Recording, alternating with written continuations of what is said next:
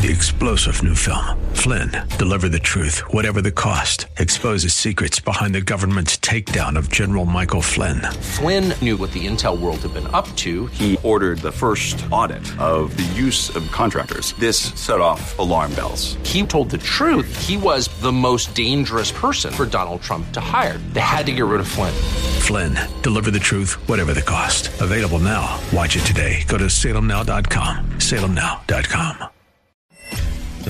Is a complicated place. You need someone to expose the political fakers, fixers, and takers, and to cut through the mindless chatter and misdirection to help you make sense of it all. That person is Dan Proft. And this is the Dan Proft Show. Welcome to this edition of the Dan Proft Show. Thank you for joining us again. Follow us at danproftshow.com and on social media at Dan Proft Show. And uh, picking up where we uh, started and to a large extent left off yesterday, and that is the um, the looting and the vandalizing and the general lawlessness in Chicago, as we've seen in other cities, but we saw with um, great spectacle in Chicago on Sunday night into Monday morning. Thankfully, uh, last night was uh, relatively quiet. I think thanks in part to the weather, even though there were some rumors that there was going to be again a targeted attack on commercial areas in the downtown. That did not happen. Um, make no mistake about it, though. What did happen the night before was a organized, orchestrated event in large measure. Sure, you're going to have individuals uh, pile on when they see the unrest and the opportunity. But when you uh, note caravans of stolen SUVs, cars, U-Haul trucks, the uh, distribution of rocks and other projectiles, the focus on high value targets like electronic stores and jewelry stores, high end retail boutiques, branch, uh, branch banks, ATMs, pharmacies, department stores. This was uh, coordinated in significant measure online. There's no question about that. So it's uh, very much what Attorney General Barr has previously said. To the extent these things are coordinated, even in part, is the extent we need to find out um, who is underwriting the havoc, the pillaging of businesses in big cities. The response from Black Lives Matter, the Chicago branch, uh, please make sure to memorialize this and share with all the dum dums in your circles of influence who will walk around sporting Black Lives Matter wear or reciting their agitprop. This is not about racial justice. Uh, on their website, Black Lives Matter Chicago, on their Facebook page, I should say. Here's how they characterized what happened in Chicago tens of millions of dollars of damage, two people shot, 13 officers wounded. Here's how they characterized it. Yesterday, CPD shot and, and nearly killed a black person in Englewood, south side of Chicago, and then arrested approximately 100 protesters downtown for expressing their righteous anger. Is that what was happening? the 100 people arrested were expressing their righteous anger. That's such a ridiculous statement that not even the mayor, Lori Lightfoot, or the Cook County State's Attorney, Kim Foxx, would agree with that statement. They can't agree with it politically, even if philosophically they're coming from the same place. More flavor on this? A Black Lives Matter leader on the looting. I don't care if somebody decides to loot a Gucci or a Macy's or a Nike because that makes sure that that person eats. That makes sure that that person has clothes. That makes sure that that person can make some kind of money because this city obviously doesn't care about them. Not only that, that's reparations. It's a catch all. For more on all this, we're pleased to be joined by Bob Woodson, founder and president of the Woodson Center, also founder of 1776 Unites, which is a uh, response to the Ahistorical 1619 project uh, profiled in um, the Federalist as well, the 1776 Unites campaign, number one on the hit list in terms of respondents to the Ahistorical 1619 project. Bob, thanks so much for joining us. Appreciate it. Pleased to be here, Dan. Um, that reaction from Black Lives Matter, it was 100 protesters expressing righteous anger. And to the and to the extent it wasn't, it doesn't matter because uh, taking a purse from Gucci is the way people eat. Yeah, well, this is just an expansion of what was started in Minneapolis, Minnesota, when anarchists in the name of Black Lives Matter joined peaceful protesters, and as soon as the peaceful protesters were ready after two days, and they took over at night and started burning and looting. As one young lady said, that you can burn Bibles, uh, you can't go to church uh, and assemble in church, but you can come together and burn a church down, and law enforcement will just sit back. And all of these liberal mayors in these cities have been conspiring with these lawless mobs and just being uh, really soft in response to it. If, if a mob is permitted to burn down a police precinct, why wouldn't they then go to burn downtown or steal downtown or and next will be your home? And what i find most disturbing though is the silence from the civil rights leadership the silence from the congressional black caucus.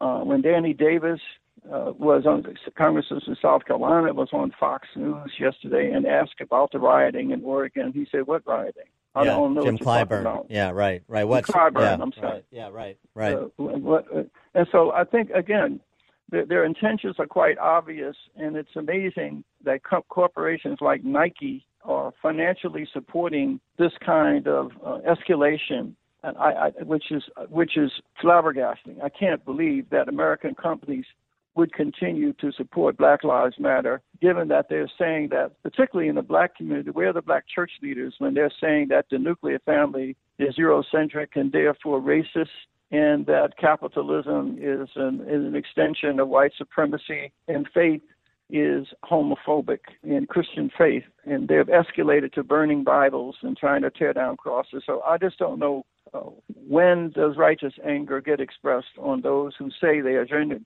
genuinely for so- social justice for blacks? Uh, when do they begin to separate themselves? And so that's the challenge. And can it uh, occur fast enough to salvage some of these big cities? It's not just uh, Chicago, Portland, Seattle. Uh, Kyle Smith writing a National Review about New York on a return visit this weekend to the Upper West Side neighborhood where I've lived for more than a quarter century. The fear in the air was palpable. The population seemed to be reduced by about half. New Yorkers steer around each other on the sidewalk, some of them walking in the street to avoid passing near a stranger. A lady declined to ride the elevator with me and my children. People are especially terrified of the subway, whose ridership is down 80% from normal levels. Just the whole idea of the nature of urban living uh, has radically changed, and there doesn't seem to be any uh, uh, regression back to something approximating what it used to be anytime soon. No, look at what's happening in New York also. That Mayor de Blasio uh, continues. He has moved homeless people into all of the upper the, the upper west side hotels. He's paying them $175 a day for the hotels to take in homeless people and they're terrorizing the Upper West Side of New York, urinating in the streets, uh, sleeping, passing out on the on the sidewalks, and and and this is what he's. Every, there are several major hotels in Upper West Side. I mean, and he's just driving the, these cities, uh, just driving people out of them. Uh, yesterday, a um, and police are, are practicing nullification because they're being vilified. The very fact that uh, it was reported yesterday that a a 11 year old girl uh, was being savagely beaten by other five uh, five other girls, and the police were in one car length of the uh, of the fight uh, and uh, the beating and did nothing. Mm-hmm. And uh, there was a reporter there who filmed it all, uh, and, and so the and, and the police arrests are down 60 percent. Uh, traffic stops are down, and so there's just been a, a reaction to what these mayors are doing by the assault and the police, and it's leading to chaos. Uh, you know, where where's the end? And and and where is the um, leadership if it's not going to come from the pulpit or if it's not going to come from um, public office holders? Where's leadership of of of middle income black families with a stake in the system, lower income black families who want a stake in the system? To say uh, this is intolerable. This is not what we want. This is uh, not what I want for my neighborhood. And um, uh, and and you know we want law and order, and we want opportunity, and we want all those things. We want choice for our kids in terms of their education. We don't want this a- anarchy, and uh, those who are suggesting we do are lying to you. Well, that's why what we're doing at the Woodson Center in 1776, we're working with some grassroots groups. We met with uh, had a, a Zoom meeting for an hour with 51 of these neighborhood leaders from around the country. We're offering some financial support to them uh, with funds that we've collected. We're offering um, some support to them in one group that you'll hear about. Um, they have, for the past 86 days, in one of the most violent neighborhoods in Washington, D.C., a group we've worked with for over 20 years, has brought about a peace in that community. They haven't had one violent incident in 86 consecutive days. In that was one of the most violent neighborhoods around. And so, and that's because they exercise discipline and control from within. They mobilize community leaders who have had enough and saying that uh, that we that, that we have to confront the enemy within our communities, and they're doing so. But these kind of promising islands of excellence, we are working to expand them and give them the resources they need so they can expand to an area twice the size uh, of it, and hopefully uh, there are other um, islands of excellence and peace like that that we can help expand and promote. When we uh, um, when we come back, I, that's why I always love talking to you because we talk about these islands of excellence. We talk about success stories that can be replicated, islands that can be scaled, and uh, I want to talk about success stories you memorialized in a recent Wall Street Journal editorial. Right after the break, more with Bob Woodson, founder and president of the Woodson Center.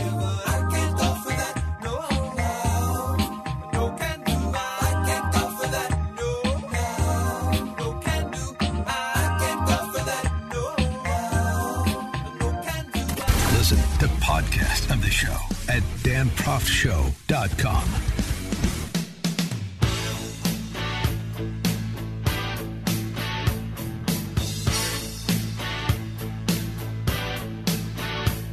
Welcome back to the show. We're speaking with Bob Woodson, the founder and president of the Woodson Center, as well as uh, 1776 Unites. And uh, we were talking before the break about these islands of excellence that Bob's efforts are in part funding to expand, one in D.C., where they've uh, been able to maintain peace in the streets of a certain neighborhood and working to expand that. Also, just in, response to the ahistorical Marxist ideology of the celebrated 1619 project that's backed by the New York Times and the Pulitzer Foundation.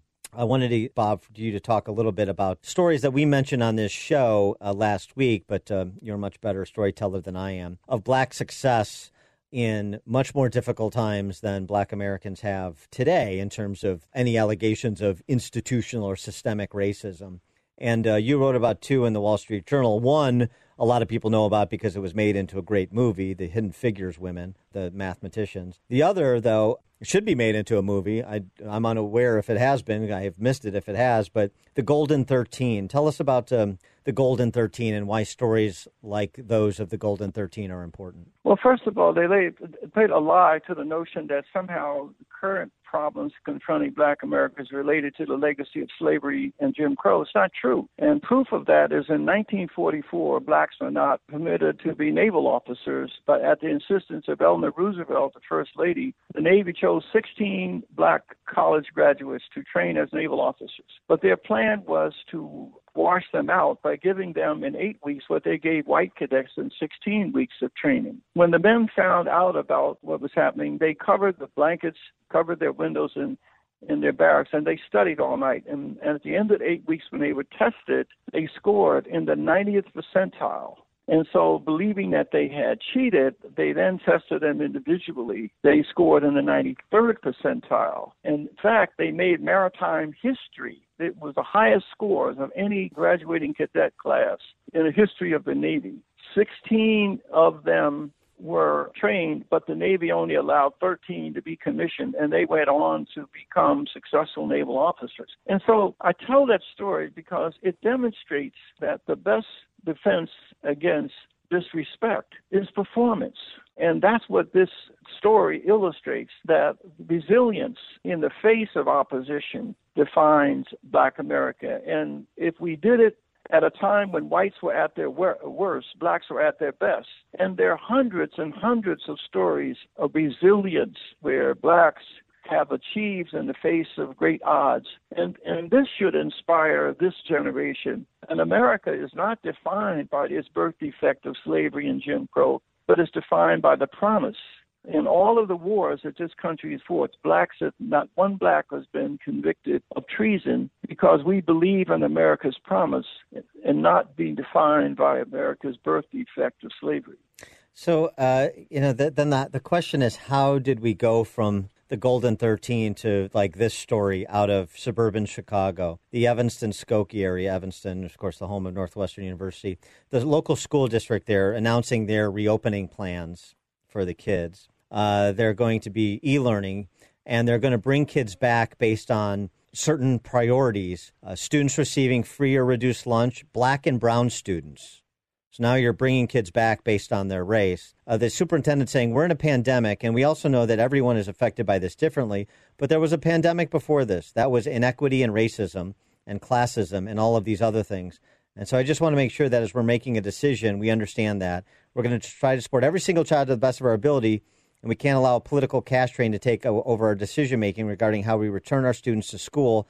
We have to make sure that students who've been oppressed, that we don't continue to oppress them, and that we give them opportunity. Evanston Skokie is not a poor area of Chicagoland, um, and yet it's still the language of oppression, and it's also shockingly more than six decades after Brown v. Board of Education, it's the language of resegregation. Black and brown students, you come first, and then maybe we'll get to Latino students, and then white students, then Asian students, or some some other such thing. How, did we get to from the Golden 13 to this, and how do we get back to the Golden 13, but obviously in a free society? Because what you just cited is an example of left extreme, left wing white supremacy whites did the same thing back in, in the 40s and 20s. They said, well, blacks just don't aren't equal. They're genetically inferior the genetics, and so, but it's very interesting that liberal um, advocates are making the same case for the resegregation, any black or brown child must be deprived, and so therefore must have some shortcomings. And therefore, what you've got to do is lower the bar, dumb education down. They they can't speak English, so let's dumb down English. They call it decolonization of English. That even math now is racist. Everything right. is labeled racist, and nothing is more crippling to a person and to a group to convince them that they are genetically inferior and therefore, unless and until white America changes, they have no capacity to be agents of their own uplift. That's the most damaging uh, uh, uh, message I can ever uh, think of. But they they are acting as real racists. And and to the extent that we would uh, entertain proposals like that of BET founder uh, Bob Johnson for some sort of reparations as an act of contrition, as an act of uh, racial healing, even if even though it will be imperfect, uh, even though it is uh, it will create some hard feelings. It's the only way we put all of this ugliness behind us and chart a better course for America. Is there any merit to uh, proposals like Bob Johnson, proposals like the one Bob Johnson made, even uh, you know, in terms of I think coming from a decent place, but maybe um, sort of exacerbating the problem rather than remedying it? Is the purpose of reparations to heal Black America, or is it to punish White America? Mm-hmm. That's the question. Mm-hmm. Because giving money does nothing. Do you realize that the, the minimum wage for an NBA player is like eight hundred thousand dollars, and larger percent of them, maybe seventy percent, are black. Three years after they leave the league, they're broke. If and the same with the NFL black men are only 7% of the population. They're about 70, 80% of the NFL. Three years after they leave the league, they're broke. 70, a uh, large percentage of them. So the question is, what is accomplished? How are the interests of black America advanced? How does reparations address the issue of black on black crime, out of wedlock births, high unemployment, health discrepancies in terms of choices that the people? How does all of the myriad of problems facing low income blacks, not upper income blacks, because you cannot generalize about blacks. It is kind of a bait and switch game where they use the the demographic of low income blacks that are suffering in these these hellholes uh, in in many of the cities as the bait, and when the remedies arrive, it only benefits upper income blacks. Most of the teachers' unions are made up of black professionals, the psychologists, all of the people who get money serving the poor. That's where the, the bulk of the anti poverty money goes. It doesn't go to the poor, it goes to the industry that, that is on top of serving them. And and so one of the ways to explain away why if racism were the issue then, then why in the last 50 years have low income blacks suffering these inequities in places that have been controlled by their own people for 50 years. Mm-hmm. Mm-hmm. These are questions that we can avoid asking as long as you can point to some abstract systemic racism or institutional racism. As long as you can keep that loose in the forefront, you don't have to answer those troubling questions. He is Bob Woodson, founder and president of the Woodson Center and the 1776 Unites effort. Uh, Bob, as always, thanks for joining us. Appreciate it. Thank you, Dan.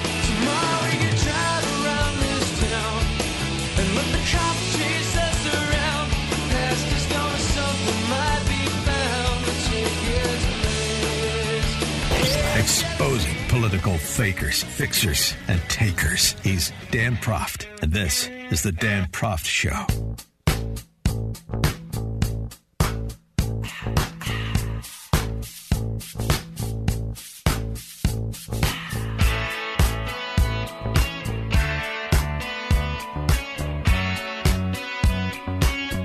Back to the Dan Proft Show. Chicago Tribune review of Cook County State's Attorney Kim Foxx's first three years. Foxx's case dismissal rate 35% higher than her predecessor.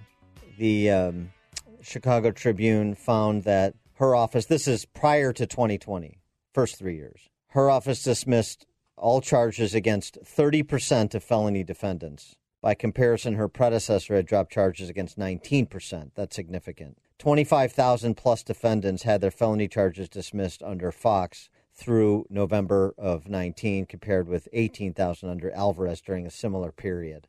Substantial. We also find by felony category the case dismissal rate. Homicides, Foxx 8% versus Alvarez 5%. Foxx on sex crimes, Foxx 10% to Alvarez is 7% seven to six on aggravated battery. And here's the big one, the big one in terms of disparity 54% dismissal rate on narcotics cases for Foxx as composed to as opposed to 35% for Alvarez.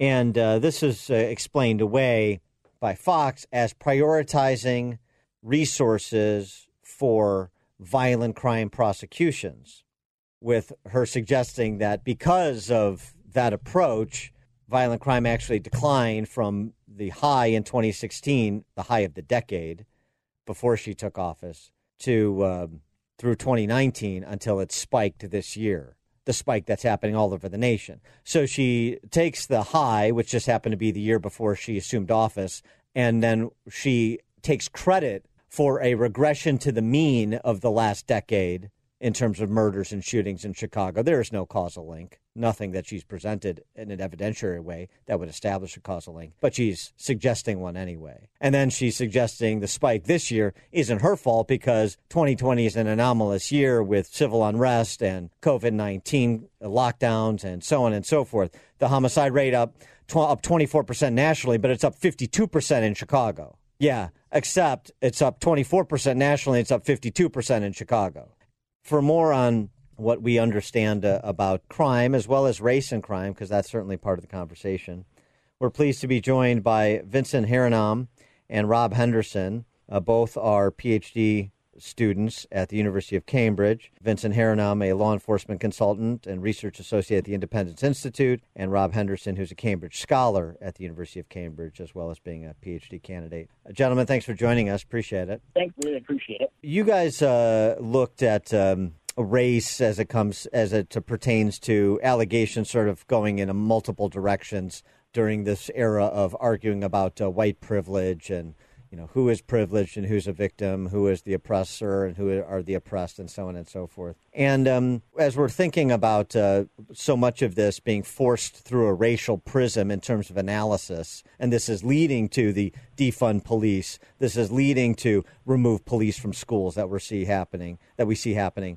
This is leading to well, police chiefs like Carmen Best, a black woman in Seattle, resigning because she can't do her job in the climate in Seattle what were some of the what were some of the the takeaways from your research about uh, race, about white privilege, about oppressor and oppressed? This narrative that is being uh, kicked around so much. Well, I suppose the main takeaway was that race in, it, in and of itself is not the main explanation for differences in group outcomes. A lot of these, activists, uh, progressive, otherwise, they, they like to promote it as being the only explanation for why these differences occur. But what we found was that there are a bevy of factors as to why these differences exist. Uh, one is geographic determinism, personal responsibility is another one. We also have family structure and finally culture.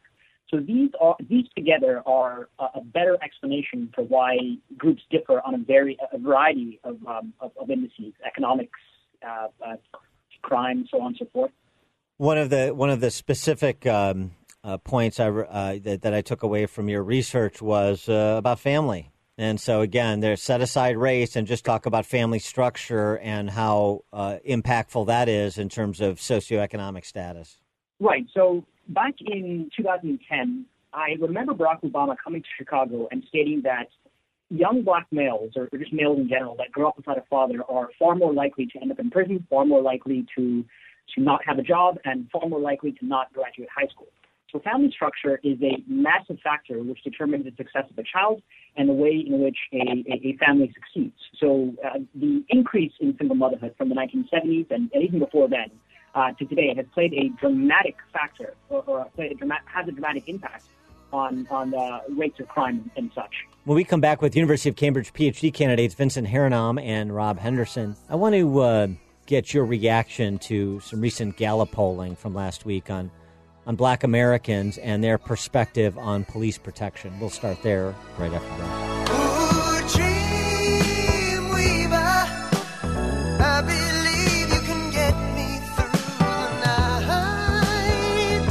Grab a good seat and sharpen your pencils. Class is in session with Professor Dan Proft and the Dan Proft Show.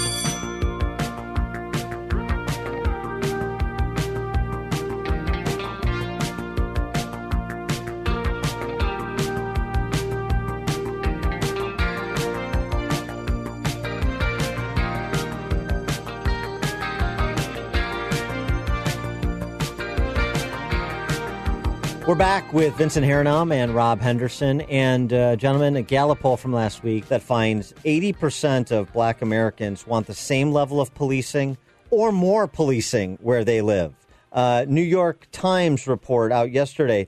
Who opposes defunding the New York Police Department? These black lawmakers. And they went through uh, New York City lawmakers speaking on behalf of funding the police because gosh, I don't know. They must have looked at uh, research, uh, criminologists like uh, you all have done, research of Roland Fryer at Harvard, and found that uh, you remove police from neighborhoods that have uh, a endemic violence problem. All you do is create more black victims, and so that's not something that we want to do. We want police there uh, we don't want police to abuse anybody, but we want police there. So, so there's this massive disconnect between what people who don't have voices that are amplified actually believe and want versus those who are generating all of the headlines and really distorting the dialogue about these topics. Yeah, I, I think that's completely correct. And I would posit that the reason why this is is because the individuals that are claiming they want uh, or that are vying for police to be defunded are not exactly people that live in these neighborhoods. So it, it, I, I read a survey somewhere or a um, polling data that indicated that something like one sixth of all the protesters in in Minneapolis were were uh, were black, and the vast majority of these individuals are whites that do not live in these neighborhoods, and so they don't necessarily have a vested interest. in the safety of, of these communities. They they don't share the lived experiences of, of these of these uh, typically uh, black individuals. Yeah, right. Let me jump in here. Yeah. So so the, the economist uh, Tom Sowell, he's an African American scholar at the Hoover Institution. So he's pointed out that uh, yeah, in many of these cases, you know, defunding the police or or um, you know, trying to reduce uh, the amount of police patrolling uh, certain like poor neighborhoods. These are not these will primarily affect the poorest people in those communities, the people who are not committing crimes, law-abiding citizens in these poor neighborhoods. Um, they will be the ones who will suffer the most from people who are not, uh, from the people who, who tend to target innocent individuals when there aren't police around. Um, you know, to go back to your question about like who's who's pushing this, well, there was an interesting survey reported by the Atlantic a few months ago showing that you know progressive activists um, were, you know, among all the sort of political groups in the U.S., political uh, progressive activists were overwhelmingly more likely to be white, to uh, earn more than $100,000 a year, and to hold postgraduate degrees. And so many of these people who are who are advocating for defunding the police and for these sort of radical far left um, platforms they are sort of the most privileged and advantaged people in the U.S. It's kind of ironic that they're invoking white privilege when oftentimes they themselves are the ones who kind of hold these, um, you know, these privileges. Yeah, it's uh, you talk about privilege. Uh, I mean, forget the uh, economic privilege. The privilege of being in a position where you can so distort the discussion and influence policymakers that you treat other people as uh, lab experiments, other neighborhoods, other human beings as lab experiments. There was one instance I, have read of uh, the, that profile of person actually doing the lab experiment in their neighborhood, and this was Powderhorn Park, uh, right outside Minneapolis. Uh, you know, a bunch of white leftists, 60s refugees that uh, decided they were going to effectively uh, no longer use police. They were just not going to call police if there was some sort of confrontation, incident, crime. They were just going to work it out amongst themselves. Uh, that was a catastrophe. Uh, as the New York Times, of all places, reported all of the problems and all of the uh, champagne socialists, all those sentimental barbarians outside Minneapolis that got mugged by the reality of uh, trying to, you know, talk their way through uh, a predatory situation and uh, uh, and, so th- there's one case study out there. But boy, I, I wish we could uh, make those who are advocating that philosophy, you know, force them to live out their experiment in public view the way that Powderhorn Park chose to, so that we have real good compare contrast, sort of like you know the various approaches to COVID nineteen, because uh, the way that we approach uh, violent crime uh, can be sort of viral in nature as well, can't it? Right, right. You know, that's interesting. So I was I was actually talking to someone who um, you know, is, is less the center person who grew up in affluence. And we were talking about sort of social class differences. And she told me that she had recently um, read a book called Educated. Um, you know, this young woman who grew up sort of poor and then later went on to college and whatnot. And so this editor, this person, this, this affluent person was telling me, you know, in that book, um, so many of these people experience uh, physical injuries you know, working in junkyards or working with metal or, or, you know, repairing cars and whatnot. And she said, like, I had never known that, you know, injury was such a big part of people's everyday lives. I don't think I've ever experienced a physical injury in my entire life, or no one I'd ever known had experienced these kinds of injuries. And to me, this is sort of one example of this disconnect of, you know, when you grow up in, in this sort of uh, affluent bubble, and you know you're always you always knew you were going to go to college. Your parents went to college. You grew up in in, in you know sort of a well-off neighborhood. You have no idea what the experience of you know everyday people who who you know didn't grow up in the same neighborhood as you what what that's actually like. And so these people who are advocating, you know, defund the police, we don't need police anymore, we can just talk to each other. These are people who've never actually been hurt in any real way in their whole lives. And these are the people now who wield the most influence in society. This is very dangerous. Right. Never, never been heard, and also never been told no. They they've been taught how to be ignorant moralizers, and um, and and and that that certainly uh, is the recipe for stilted discussions to let ignorant moralizers drive policymaking, and and that seems to be seems to me where we're at. Uh, he is Vincent Harinam, a law enforcement consultant, research associate at the Independence Institute, PhD candidate, University of Cambridge, with Rob Henderson, a Gates Cambridge scholar and also PhD student at the University of Cambridge. Uh, uh, I'll tweet out some of their uh, work product uh, that uh, has been posted on Quillette.com as well. You should follow these gentlemen. Vincent and Rob, thanks so much for joining us. Appreciate it. Thanks a lot, Dan.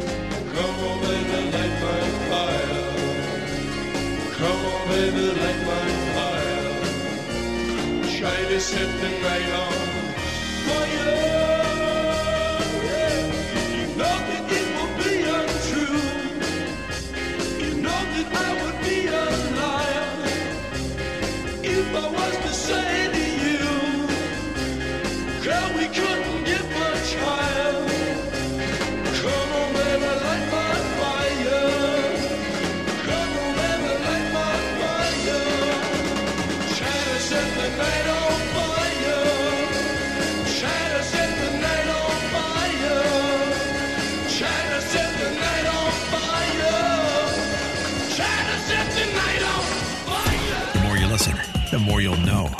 This is the Dan Proft Show.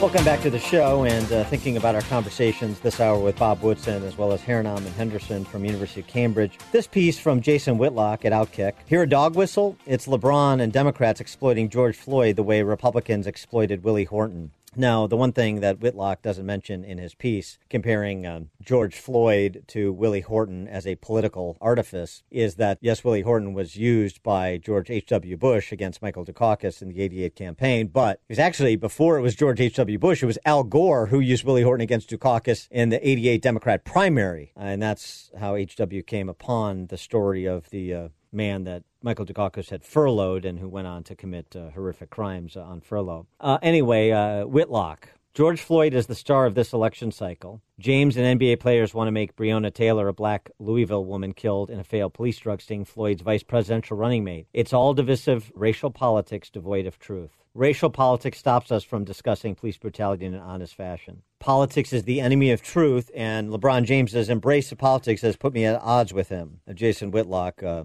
characterizes himself as a Christian first. He goes on to say in this piece, I'm not a Trump supporter. I do, however, oppose the point of view that Trump is any more or less of a problem for black people than any of the 44 previous presidents, including the black one. That's my parenthetical remark. The framing of Trump as an anti black lunatic is the kind of political ploy that keeps me out of the voting booth. Trump is no more black people's problem than Willie Horton was white America's problem. In January of 2017, he recalls, does Jason Whitlock. Uh, he appeared on this radio program, articulated his concern that LeBron was in the process of jumping the shark politically, campaigning for Hillary Clinton in 2016 and the like. Five months later, during the NBA Finals, I had forgotten about this, but yes, it is very curious. LeBron claims someone spray painted the N word on his Brentwood, California mansion. He offered no proof. He bizarrely compared himself to the mother of Emmett Till, the 14 year old boy brutally slain in Mississippi in 1955 for allegedly whistling at a white woman. Spray paint on the gate that James and his family never personally saw somehow was analogous to the pain of a mother losing her child to murder. Politics is the sworn enemy of the truth. James has far more in common with Jussie Smollett than Emmett Till's mother.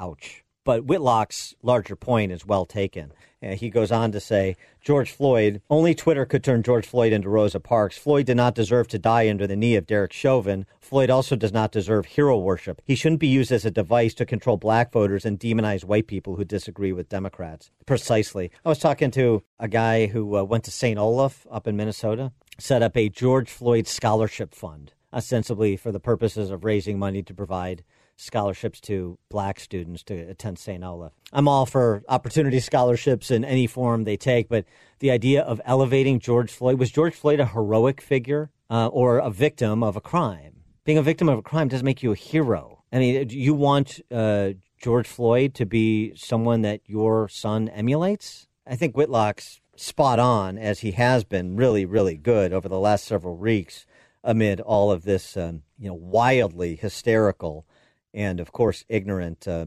racialization of our politics. And um, yeah, I got to tell you, politics is the sworn enemy of the truth. I didn't used to believe that, but uh, Whitlock, but what I'm seeing, plus uh, Whitlock's assessment, starting to move me in that direction. This is Dan Proft. From the fake news, he's always got the real story. This is the Dan Proft Show. You are fake news. The world is a complicated place. You need someone to expose the political fakers, fixers, and takers, and to cut through the mindless chatter and misdirection to help you make sense of it all. That person is Dan Proft. And this is the Dan Proft Show.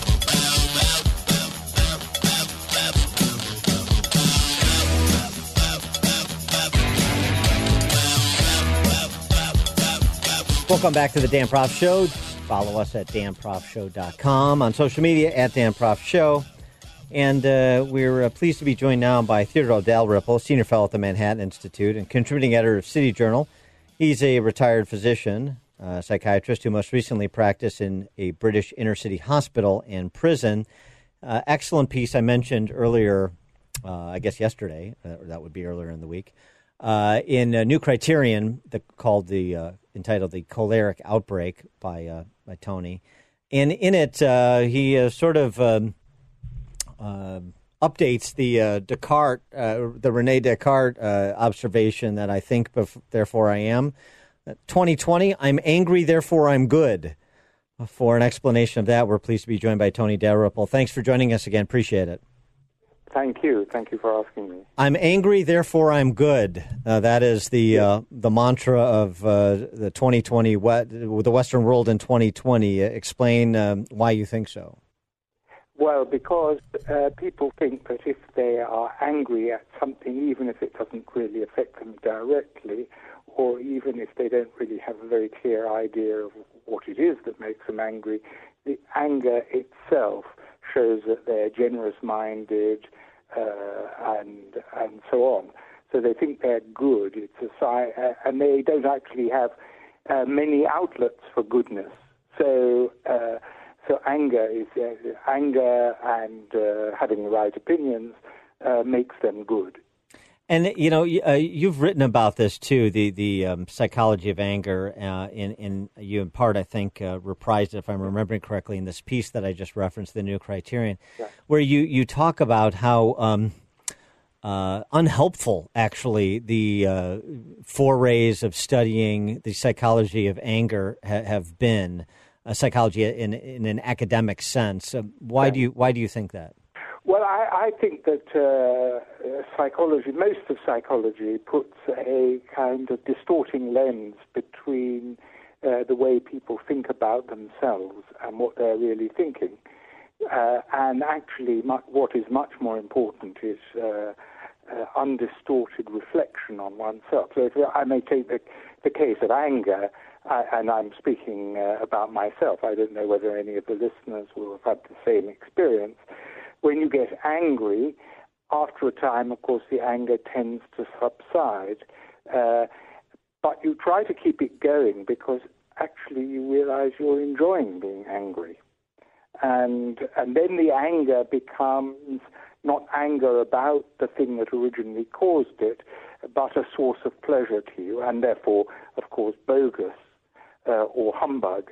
And so there's an awful lot of humbug or uh, cant in the present wave of anger, in my opinion. Yeah, you know, it's interesting you say that. There's this piece in the American Mind by uh, an OAN uh, news correspondent about his time in the uh, the occupied uh, territory in the center of Seattle uh, before it uh, was returned to the city. Um, and he, he he points out that this crowd that he amassed, that that amassed, and that, that he was a part of uh, there, there, was some talk about uh, destroying a statue of Abraham Lincoln, but actually there were s- several people that were part of this uh, this uh, milieu that weren't that didn't want the statue destroyed altogether, but they sort of uh, weren't uh, providing any any pushback. They're just sort of like there's there were differences of opinion actually within the whole occupying crowd, but um, those who did not seek the destruction were uh, essentially subordinated to those who were interested in in tearing down statues and otherwise engaged in violent behavior. They that the, the more angry and the more willing to act on their anger sort of won the day. And I just wonder about how you assess the sort of the psychological dynamic of that sort of group of that sort of group discussion.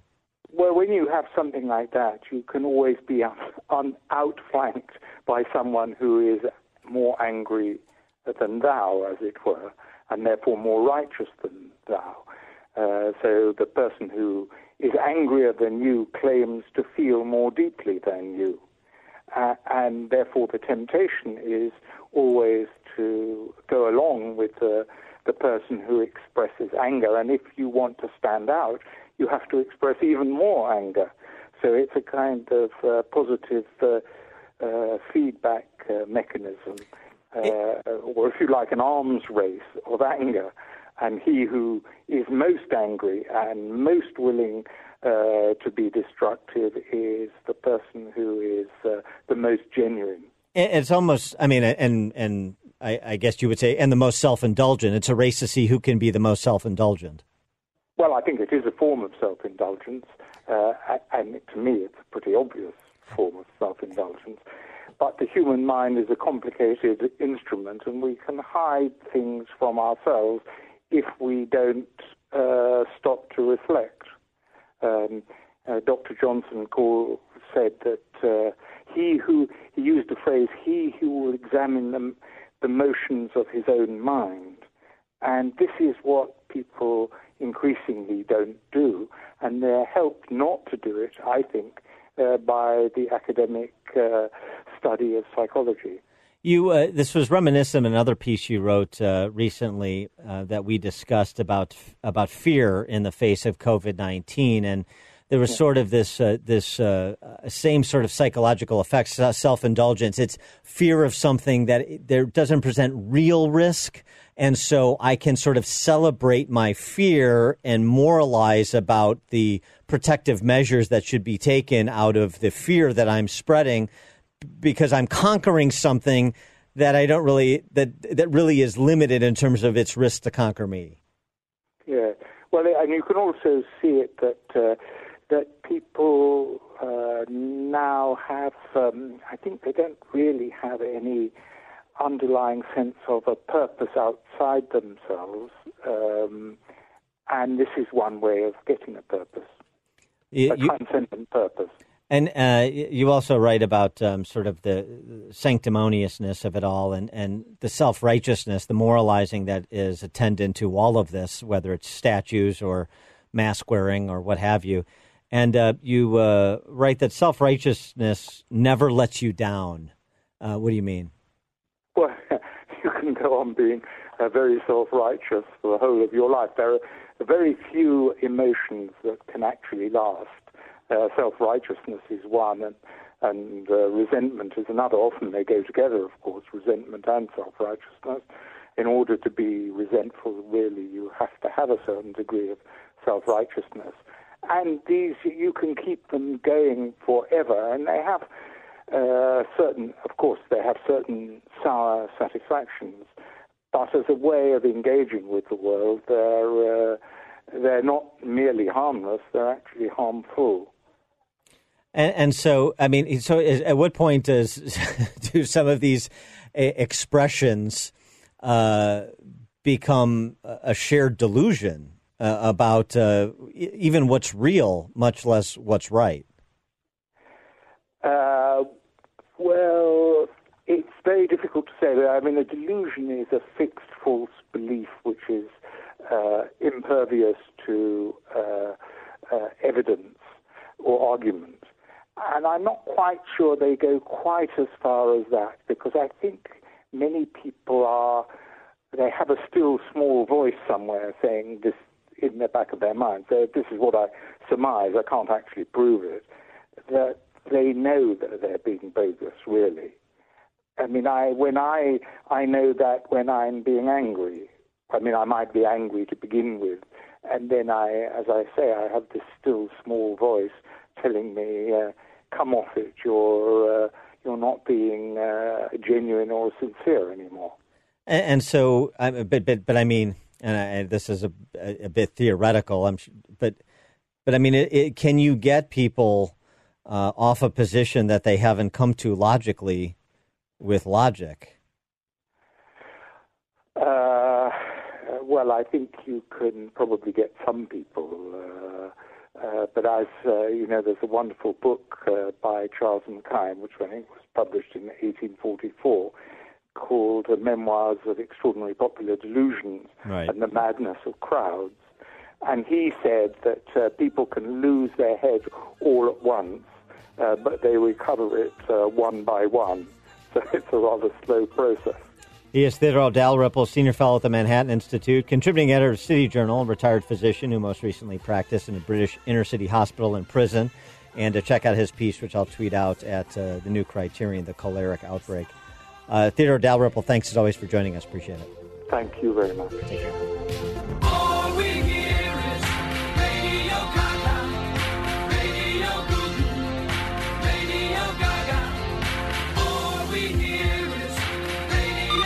Good seat and sharpen your pencils. Class is in session with Professor Dan Proft and the Dan Proft Show.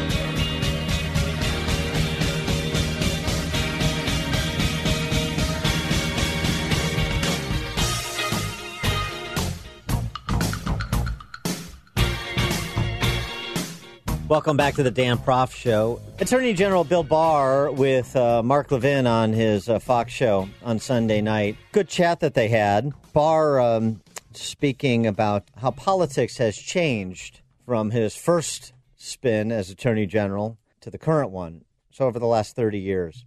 And uh, what exactly the Democrat Socialist Party is in 2020? You know, in the old days, you could have friends across the aisle. Uh, you know, politics was part of your life, but it wasn't all consuming. It wasn't everything. You could, you know, have communications and so forth with others. But it's now become all consuming for many people. And I think what's happened is that the left wing uh, has really withdrawn and pulled away from the umbrella of classical liberal values that have undergirded our our society since our founding. Nowadays, you have, I think, the left has essentially withdrawn uh, from uh, this model and really represents a Rousseauian revolutionary uh, party that, that believes in tearing down the system. They're not interested in compromise. They're not interested in dialectic exchange of views. They're interested in total victory, and that's it's a it's a secular religion it's a substitute for religion. They view their political opponents and they, uh, you know, as evil that because we stand in the way of their progressive utopia that they're trying to reach. That's what gives, you know, the intensity to the partisan feeling. And uh, Chicagoans are grappling with the Rousseauians they elected. It's just difficult to find that ideal state of nature pocket uh, that Rousseau talked about. So popular with the Jacobins of his time, he was. What's a neo Jacobin in Chicago to do? Since Rousseau was invoked, I figure we better talk to a philosophy professor. And so we're pleased to be joined again by Jason Hill, professor of philosophy at DePaul University, author of the book We Have Overcome Jason, thanks for joining us. Appreciate it. Thank you for having me. Yeah, so uh, I think Bill Barr is uh, getting to something important, and the invocation of Rousseau and the uh, harkening back to the French Revolution was clearly purposeful. But it's uh, it, wrestling the, those buttoned down Rousseauians in public office versus those uh, more freewheeling Rousseauians on the streets. Difficult for one to reconcile with the other. They got a problem.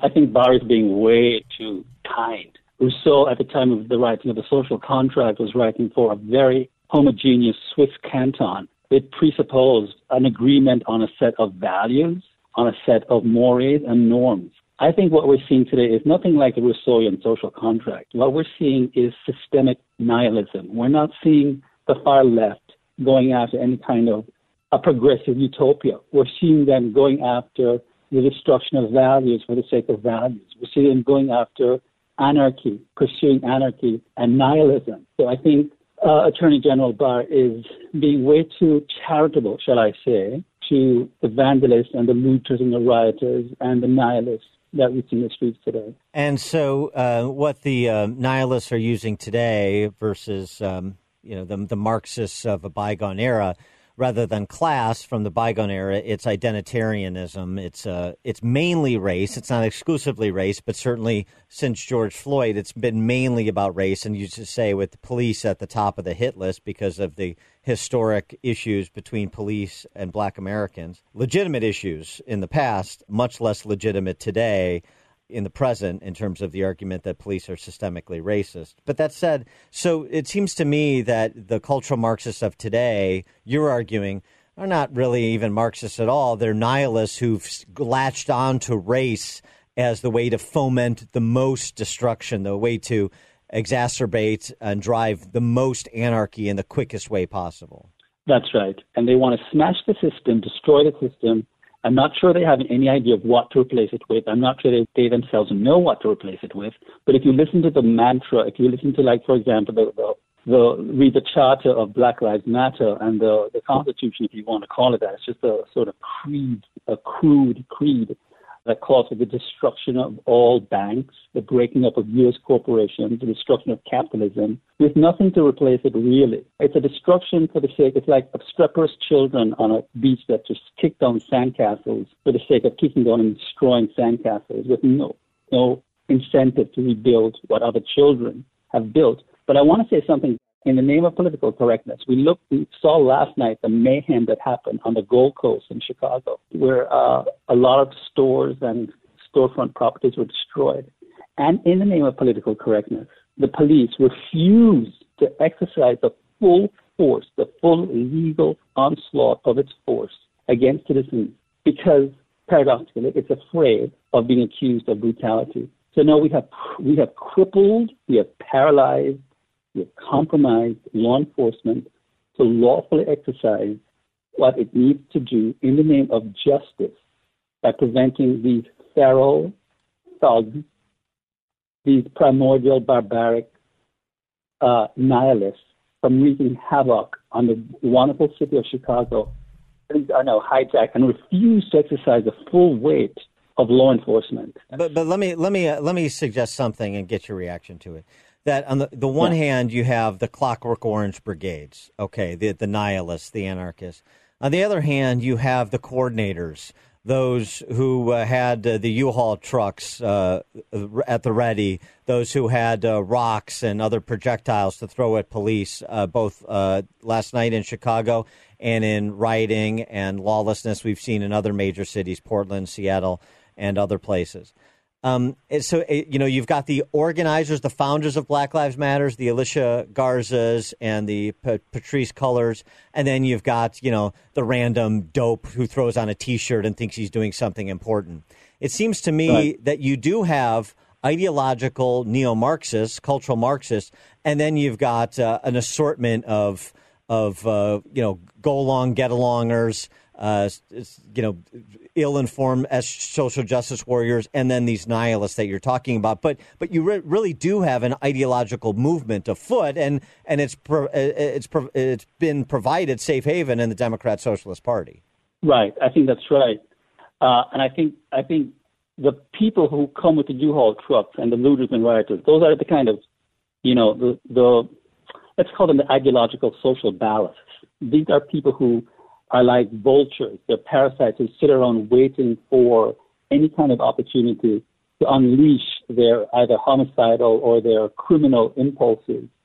Um, and without the sort of, you know, Antifa and the Black Lives Matter movement and the, the, the postmodern nihilists and the real ideological organizers, these people would be bereft of a, venue, uh, short of just like the ordinary everyday criminal. They'd be bereft of a legitimate venue to unleash their criminal impulses. So you always have those sorts of people who will just join, take advantage of any kind of, of, of opportunity to unleash their criminality.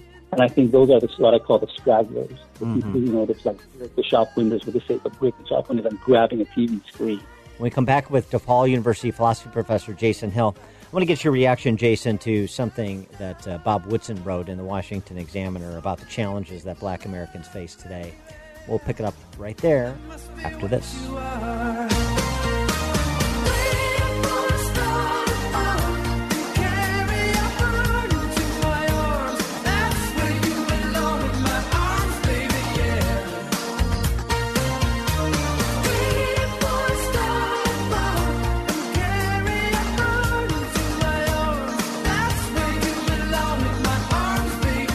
You're listening to The Dan Proft Show on the Salem Radio Network.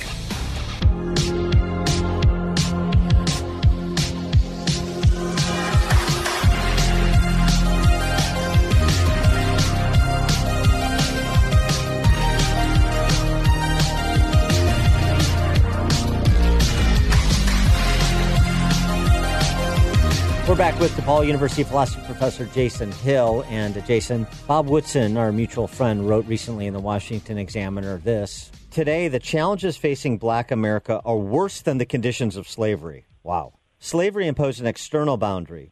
Today, blacks are being held back by the internal bondage of the belief that their destiny lies outside of their control and that until and unless white America grants what is demanded, life will never improve. So, react to uh, Bob's diagnosis of the problem and the extent of the problem uh, with black Americans generally in America.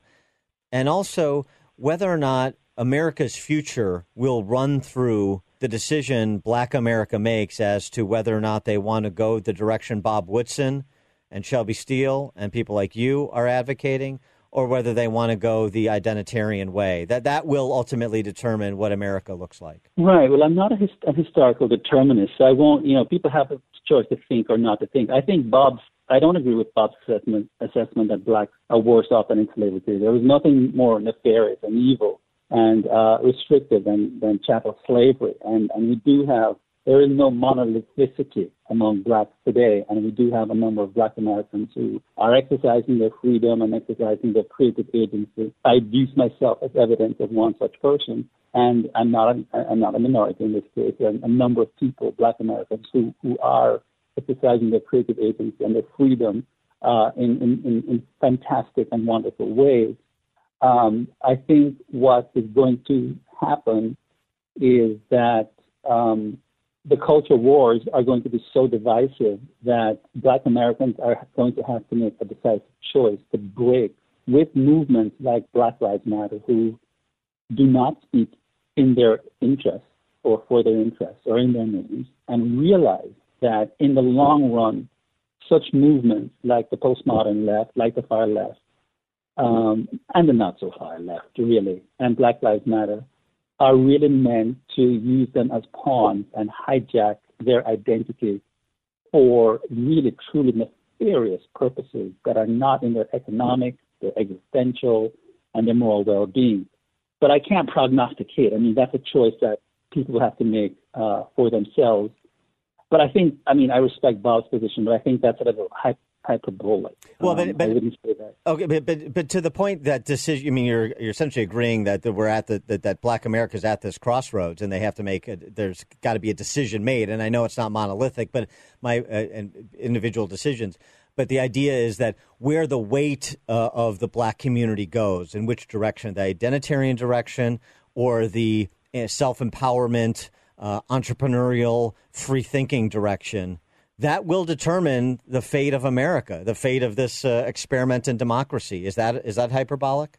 No, that's not hyperbolic. And to the extent that we, we you know, whether it's a, a Democratic government or a Republican government, to the extent that we cut these welfare programs and we, we, we, we sort of break the, the economic dependence of blacks on the state and stop treating blacks like infantilized um, morons and treat them as full-fledged citizens and full-fledged adults and force them to accept uh, responsibility for their lives and accept the procreative choices that they make for themselves. They may, I mean, black majority of blacks may just have to be 74% of, of children in the African American community are born out of wedlock, and about 60% of those are born into poverty.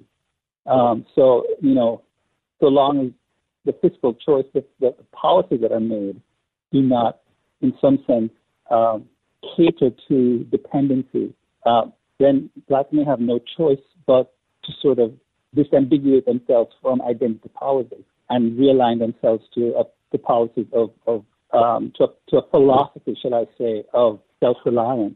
Um, but so long as we have parties, both the left and the right, in some sense, that cater to uh, black as children and treat them as wards of the state, I see no incentive for black Americans uh, except, you know, some who are self, who are sort of self-regarding, to, descent, to, to, to sort of disincentivize themselves from the dependency on the state, or to, to, to remove themselves from dependency on the state, so long as there, exist these sorts of policies. Um, so in that sense, Bob is probably right. But to sort of say that it's the same, it's it's worse than slavery, I I think that's a little bit too extreme. He is Jason Hill. He's a professor of philosophy at DePaul University, author of We Have Overcome an Immigrant's uh, Love Letter to America. Jason Hill, thanks so much for joining us again. Appreciate it. Thank you. me, myself, and I.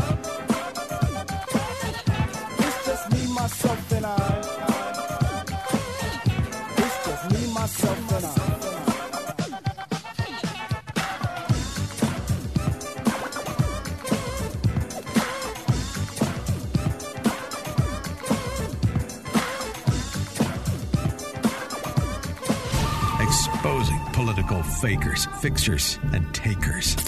He's Dan Proft, and this is The Dan Proft Show.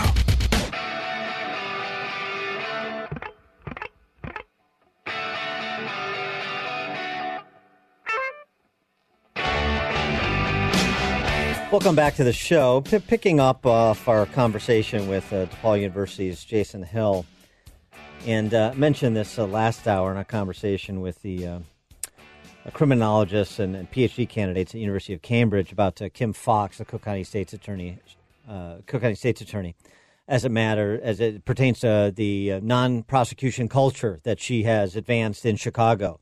The same one that's being advanced by similar Soros-backed states attorneys and district attorneys in San Francisco and Philadelphia, in New York City. And um, I wanted to go through a little bit of her press conference yesterday because because it's sort of an anatomy of a cover story, and uh, I'm sure even if you're not in Chicago Metro, you'll appreciate this because politicians probably somewhere near and dear to where you are uh, engaged in the same sort of rhetorical artifice.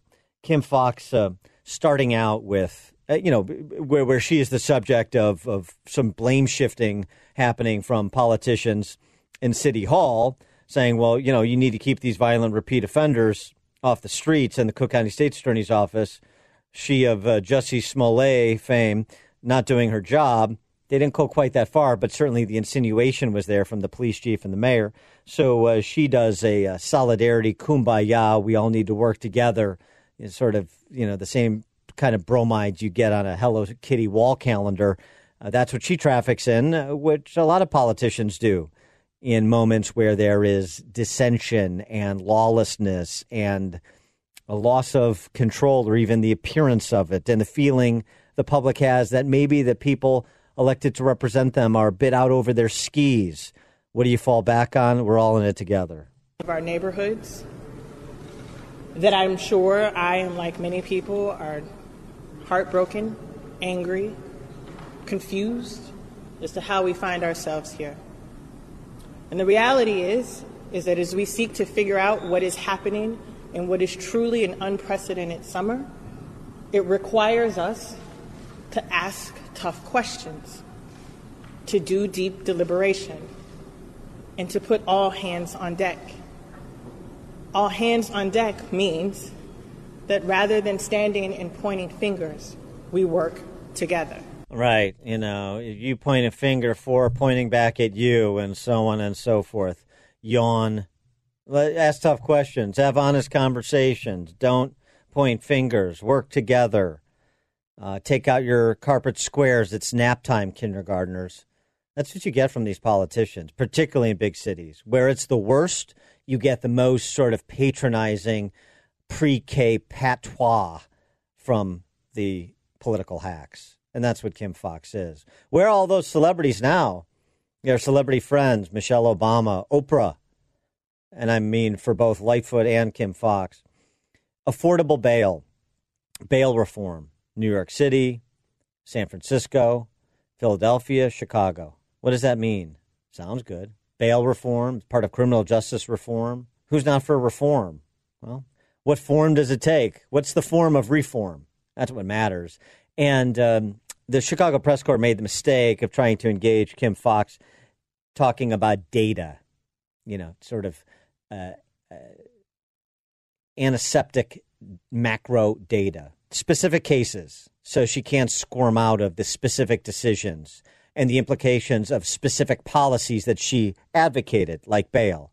Here's the bottom line: she has tried, uh, you know, alternatively to argue that her reforms resulted in a decrease in crime in her first three years in office compared to 2016, which is the uh, year of the most shootings and the most murders in Chicago in the last decade. It's artificially picked. What's actually happened since 2016, you've had a regression to the mean of the number of murders and shootings on an annualized basis throughout the decade. But she's trying to take credit at the same time when it comes to issues like bail reform, which she backed in legislative form to allow it to become statutory. At the same time, hey, hey, hey, you know, judges set bail, right? Judges set bail based on largely on the recommendations of prosecutors, but Kim Foxx wants to play it cute because she is a non prosecution ideologue. Non prosecution ideologues. That's what the mayors and the uh, attorneys in so many of these big cities are. And they have to give you what you heard from Kim Foxx as the smokescreen so you don't see through what's actually happening. You don't see clearly what's actually happening, that they are willing to sacrifice your safety for their ideology. That's what's happening. Don't believe me? Just this year, in addition to the data we went through earlier in the show, a Chicago Tribune expose that finds uh, a that 30% of all felony defendants have had their charges dismissed under Kim, Kim Foxx's Cook County State's Attorney. One in three felony arrests, charges dismissed, and that's only through the end of 2019. That doesn't even include this year, where we've had a 52% increase in murders in Chicago year over year.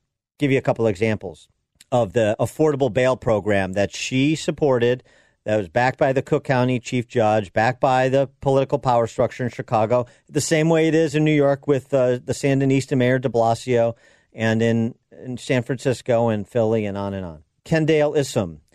On March 25th, he grabbed a chunk of loose concrete from the curb and hurled it through his girlfriend's living room window. He was charged with misdemeanor counts of battery, resisting police, criminal damage to property, released on, from custody on a recognizance bond. Three hours later, he returned to his girlfriend's house with a gun and fired three shots at her as she stood in her backyard. Thankfully, he missed. Now he is charged with first degree murder, attempted first degree murder, and being held without bail. Kavarian Rogers, arrested in April of last year for attempted armed robbery. Prosecutors charged him with felony armed robbery with a handgun. He initially held without bail, but five months later, his bail was reduced to 50 grand. He posted a $5,000 bond to be sprung. Four months later, he received $5,000 to shoot and kill 18 year old Treha Kelly because she had recently testified in a murder case. And these are the same people saying, hey, if you know something, come forward.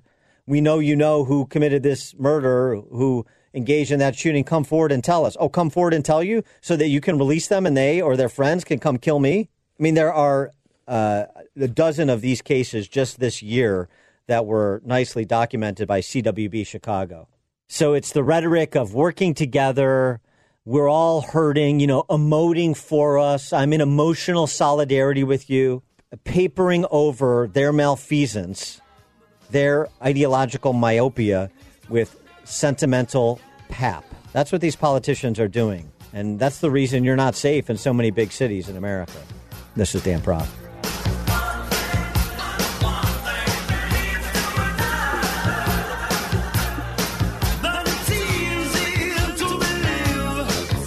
The more you listen, the more you'll know. This is the Dan Proft Show.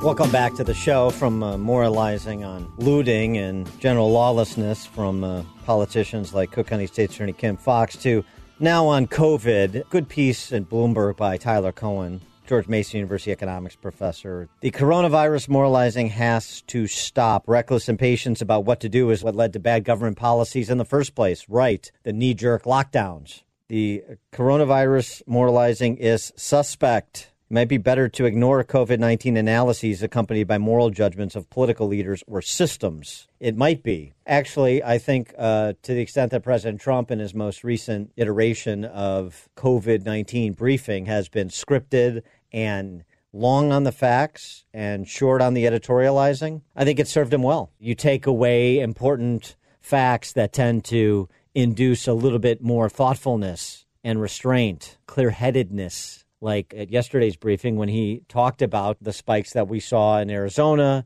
and Florida now declined. That's all helpful to tamp down the hysteria. And it allows Trump, if and when he wants, to start framing this a little bit better. Not about who did the best job, about where we're at, what we're doing, why we're doing it, where are we trying to get, and also, you know, a choice that you have to make. Forget the, the language of the wonk or the politician, what is sustainable and not sustainable. Lay out what we know to be true from all the data that's been amassed, all the experience that we've seen, all the input from experts, and say, look, there's some risk here. Of course, there is. This is a real thing, and it has been devastating to many individuals and, by extension, their families. But unfortunately, that's part of life, those risks. And there are risks on this other side, too, when it comes to your livelihood, your quality of life, your children's intellectual development, your and your children's mental health uh, all of those things need to be contemplated. So think about what kind of life you want to be able to live. You want to be able to choose to live in a free society uh, rather than just uh, giving way, ceding your autonomy to mask holes and politicians and uh, the expert uh, strata, right? Tyler Cowen, you know, points out what we continue to not know when we make these snap decisions. Kosovo seemed to be doing a decent job against COVID 19 early on. Now the death count is spiking vertically. Japan was a model early on. Now they're experiencing a second wave far worse than far worse than the, its first. Doesn't mean that a year from now, as we look back on all this, Japan won't have done done it as best as anybody else. But that's where we're at right now. The Swedish experiment. Clear mistakes were made initially, such as not protecting their nursing homes well enough, early deaths. But both cases and deaths have since fallen to a very low level, even though Sweden never locked down. In the meantime, the Swedish economy has been among the least badly hit in Europe. In the U.S., the most deaths by far have come in New York State and surrounding areas, mostly controlled by Democrats. It doesn't necessarily follow Democrat rules to blame, but just as just as one shouldn't accept Paul Krugman's repeated insistence that Republican states are handling the crisis much worse, which is untrue. And it's not Republican Democrat, it's the substantive policy choice, like as it pertains to nursing homes and reintroducing the infected. Cowen concludes the temptation to moralize is one of the strongest human prop- propensities. When we feel it, however, we should recognize that it stems from the same kind of reckless impatience that worsened our response to COVID 19 in the first place.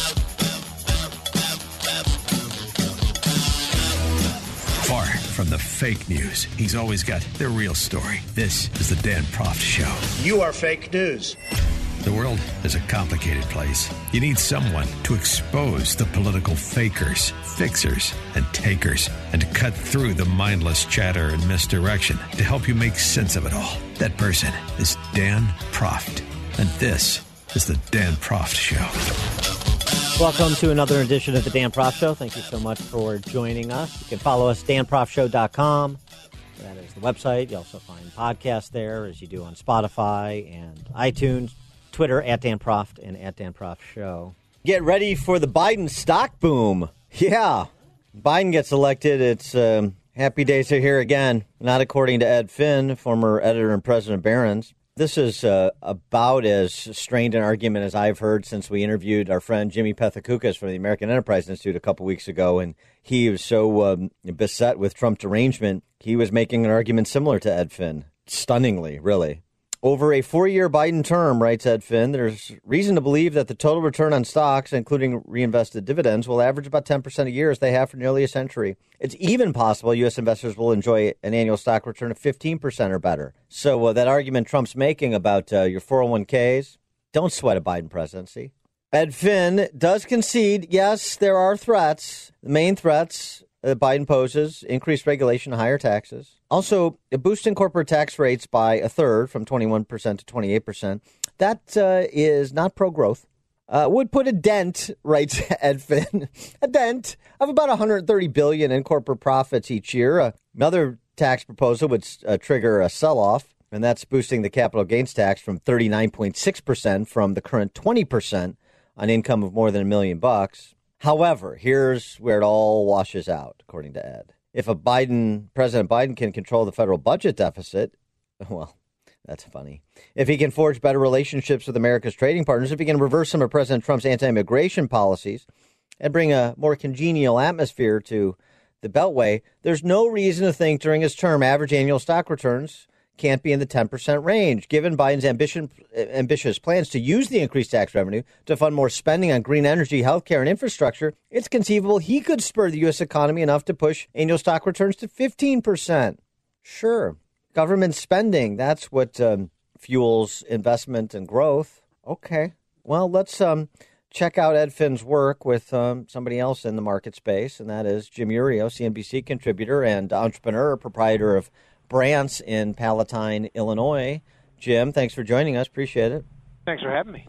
Uh, so is uh, Ed Finn? Does he got that about right?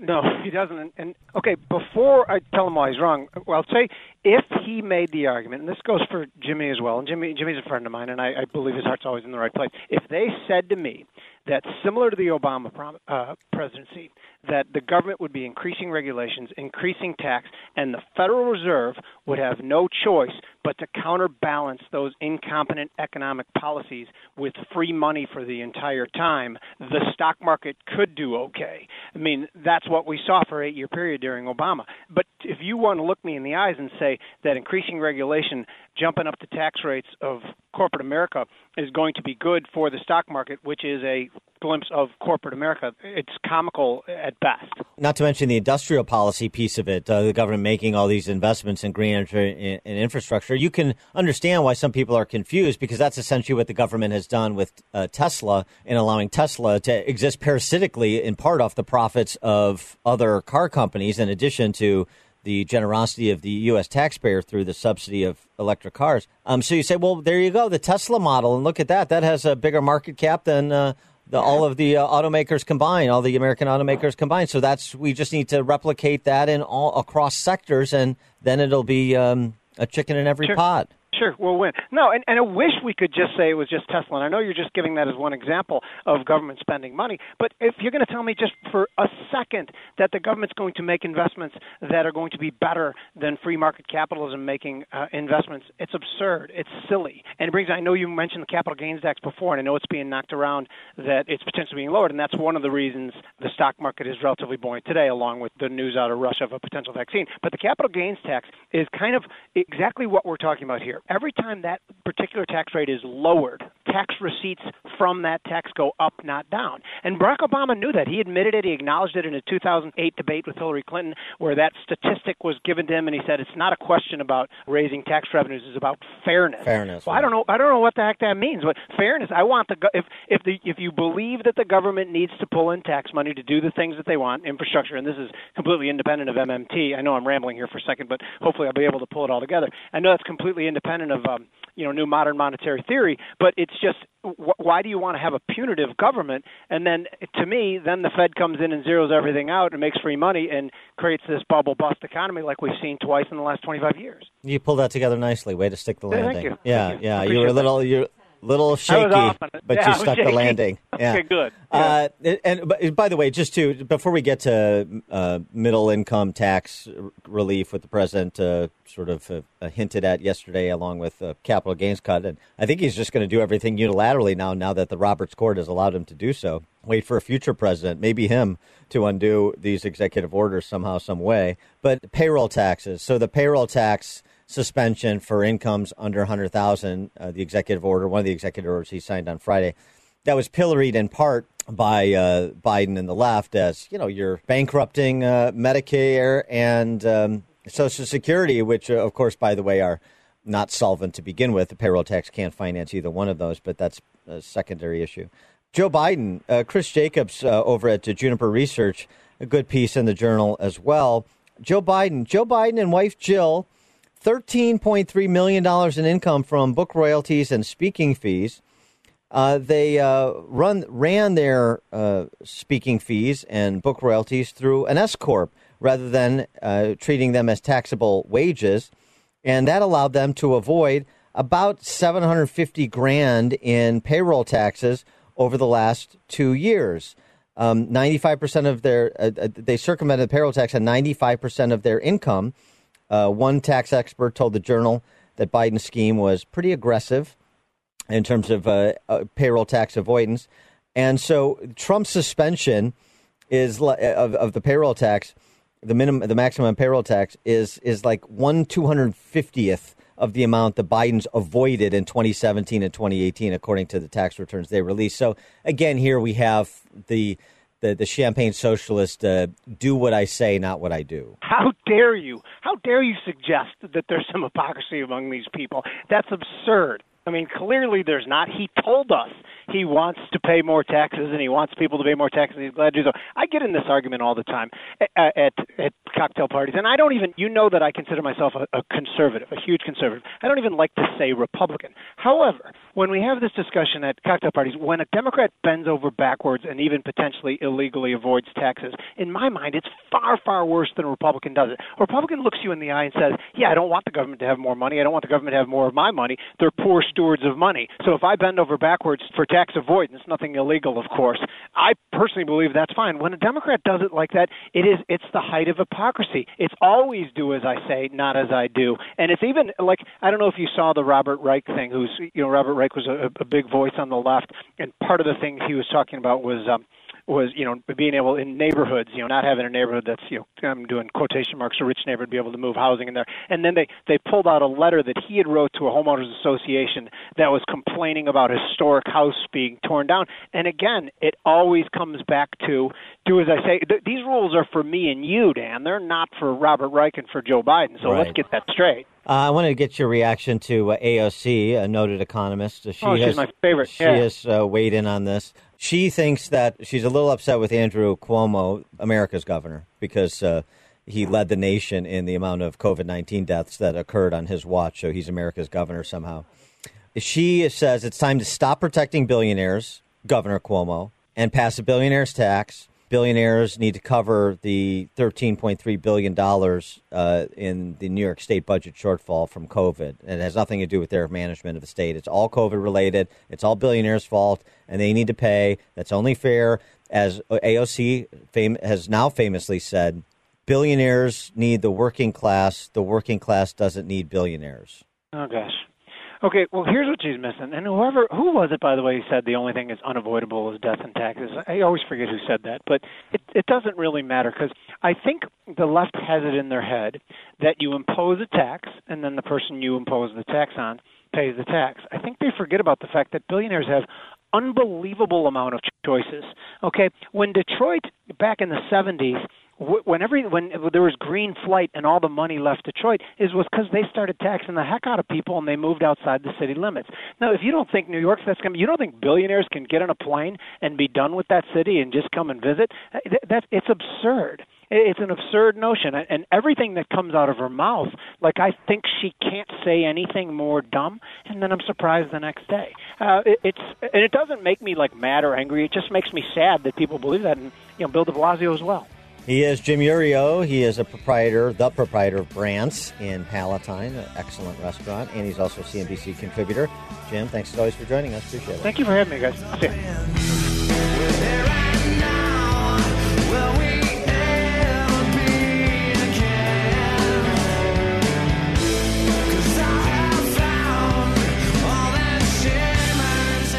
Listen to podcast of the show at danproftshow.com.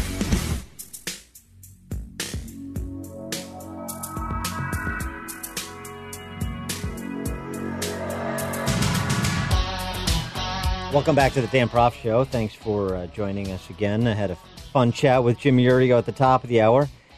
Uh, now, this for your consideration a um, poignant op ed from Karen Karaskini in uh, American Thinker with a fun Greek mythological reference.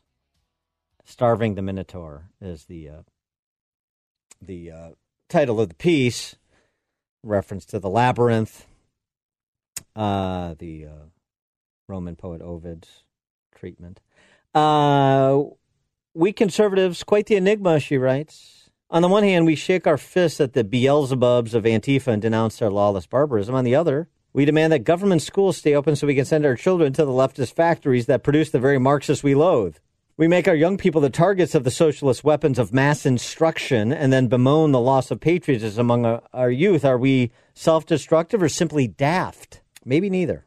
Perhaps we're fearful. As products of the school system, first letter caps, ourselves, we have been conditioned to believe the only people qualified to teach our children are those who hold government credentials. Yes, we have a vested interest in our children and love them in a way that a government employee cannot. And yes, we see them for the individuals they are rather than as one of the dozens of kids in Mrs. Peabody's class. But teach them?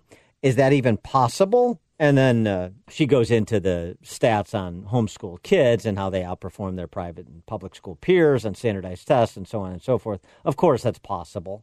Uh, I don't think with our listeners we need to get uh, too deep in the weeds there. It's not only possible, it happens and it happens to great success. But that doesn't mean it's accessible to everybody, if you will. She uh, argues uh, that, and she goes through the social, you know, the socialization canards too. Oh, they don't participate in activities. In fact, homeschool kids partic- tend to participate in more extracurricular activities than their peers in private and public schools and so forth. If it's not socialization, that's not the issue. Maybe it's finances that keep us slavishly chained to government schools. If so, it may come as a surprise that a good education is far more affordable than teachers' unions would have us believe. Yeah, it doesn't cost 20 grand a kid per year. We don't need to pay for buildings and a school nurse. We just need a Bible, a library card, a math curriculum, and a Latin curriculum. I can personally vouch for the efficacy of this uh, approach to schooling.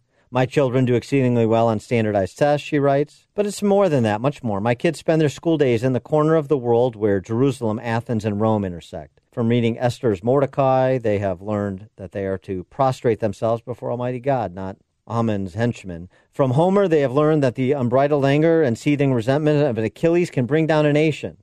So, uh, you know, then she goes on the languages they study, the uh, Western canons, and so forth. You know, she's on top of it, Miss Karaskini is for her kids, and good. She also recognizes the challenges that people face. She writes, Still, I won't deny that there are those among us who face economic hardships. Some folks genuinely need government schools to help provide daycare and meals. For now, it seems they are destined to languish in public schools, but maybe we'll help to free them one day. Maybe we'll raise money to provide scholarships for private schools, or maybe we'll start schools of our own. We put a man on the moon. We can figure this out. In fact, we are figuring it out around the country, as I'm sure she recognizes. From tax credit scholarship programs in places like Illinois to school choice that's been in force in Milwaukee for three decades to uh, the school choice program at the state level in Indiana, which reaches middle income families, and many other such examples, tax credit scholarships in Arizona and Florida, many other examples we are figuring it out. People are starting new schools that are steeped in the classics. We are figuring it out. Um, of course, it's not enough. It's not enough to provide a parachute for every kid and family, but perhaps that's where we should be spending our time rather than trying to get these totalitarian re-education camps reopened like LA uh, families are doing. Coalition of California parents, not just LA, California statewide, suing the state on grounds that poor and special needs children are receiving inadequate instruction during the shutdown. Well, shouldn't they be making the couldn't and shouldn't they be uh, suing for the same reason when school was open? Is the point based on the general performance of these huge urban, centrally planned command control school systems, right? Uh, in uh, the uh, teachers union in LA, pressured the district to limit their members to four hour workdays and to give them the choice of opting out of live video instruction. That's for the fall. In Chicago in the spring, nearly half of the district's elementary schools logged into the virtual learning system less than three days a week. So, what are you getting the schools open to do, right?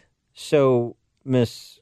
Karaskini suggests the time for a mass exodus from government schools is long overdue. We can defund the liberty loathing teachers' unions. All we have to do is walk away. It's that simple. We have that kind of power. The lefties can't indoctrinate our children if they aren't there to be indoctrinated, nor can they undermine the family unit if families are far from their crosshairs. You don't need a legislation. You don't need legislation or a government plan. We just need to stop feeding our children to the Minotaur. Get out of the labyrinth. Hmm. We conservatives quite the enigma, she writes. Yeah, it's true. And by the way, you know, uh, they're not fond of you looking in at what they're doing in these, uh, well, what I just said, totalitarian re-education camps. I used to just apply that moniker to so many colleges and universities, but now it's equally applicable at the K through 12 level, isn't it? This uh, Twitter thread from Matthew Kay, who's a teacher at the, Philip, uh, the Philadelphia Science Leadership Academy. I mentioned it, I think, in passing in yesterday's show. Let's mention it again just to help accentuate the point that uh, Karen Karaskini is making in her piece in The Thinker, American Thinker. Matthew Kay So this fall, virtual class discussions may have many potential spectators, parents, siblings, etc., in the same room. We'll never be quite sure who is overhearing the discourse. What does this do for our equity slash inclusion work? Uh oh, the secret's out. How much have students depended on the somewhat secure barriers of our physical classrooms to encourage vulnerability? How many of us have installed some version of what happens here stays here to help this? No. Vegas for Marxists. What happens here stays here. He goes on, while con- uh, conservation, uh, conversations about race are in my wheelhouse and remain a concern in this no walls environment, I'm most intrigued by the damage that helicopter slash snowplow parents can do in on- honest conversations about gender and sexuality. Yeah, you don't need parents gumming up the works, right, Matt? It seems to me uh, Miss Karaskini is, uh, you know, on the crab, to borrow a line from Mike Rowe my one of my all-time favorite shows. That uh, this is a time where people should be looking for ways to get out rather than for ways to break back into these schools, shouldn't it? Shouldn't they? You know, put themselves back in the uh, proverbial crab pods, to borrow another deadliest catchism. We conservatives are quite the enigma. On the one hand, we shake our fists at the Beelzebubs of Antifa and denounce their lawless barbarism. On the other hand, we demand government schools stay open so we can send our children to the leftist factories that produce the very Marxists we loathe.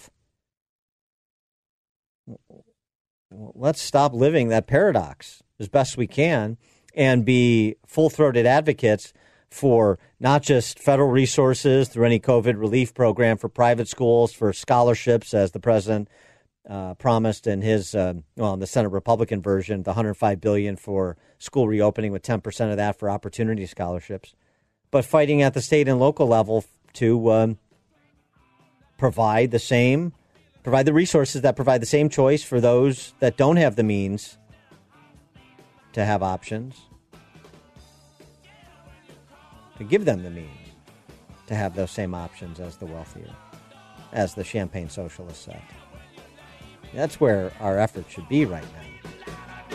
This is Dan Fowler.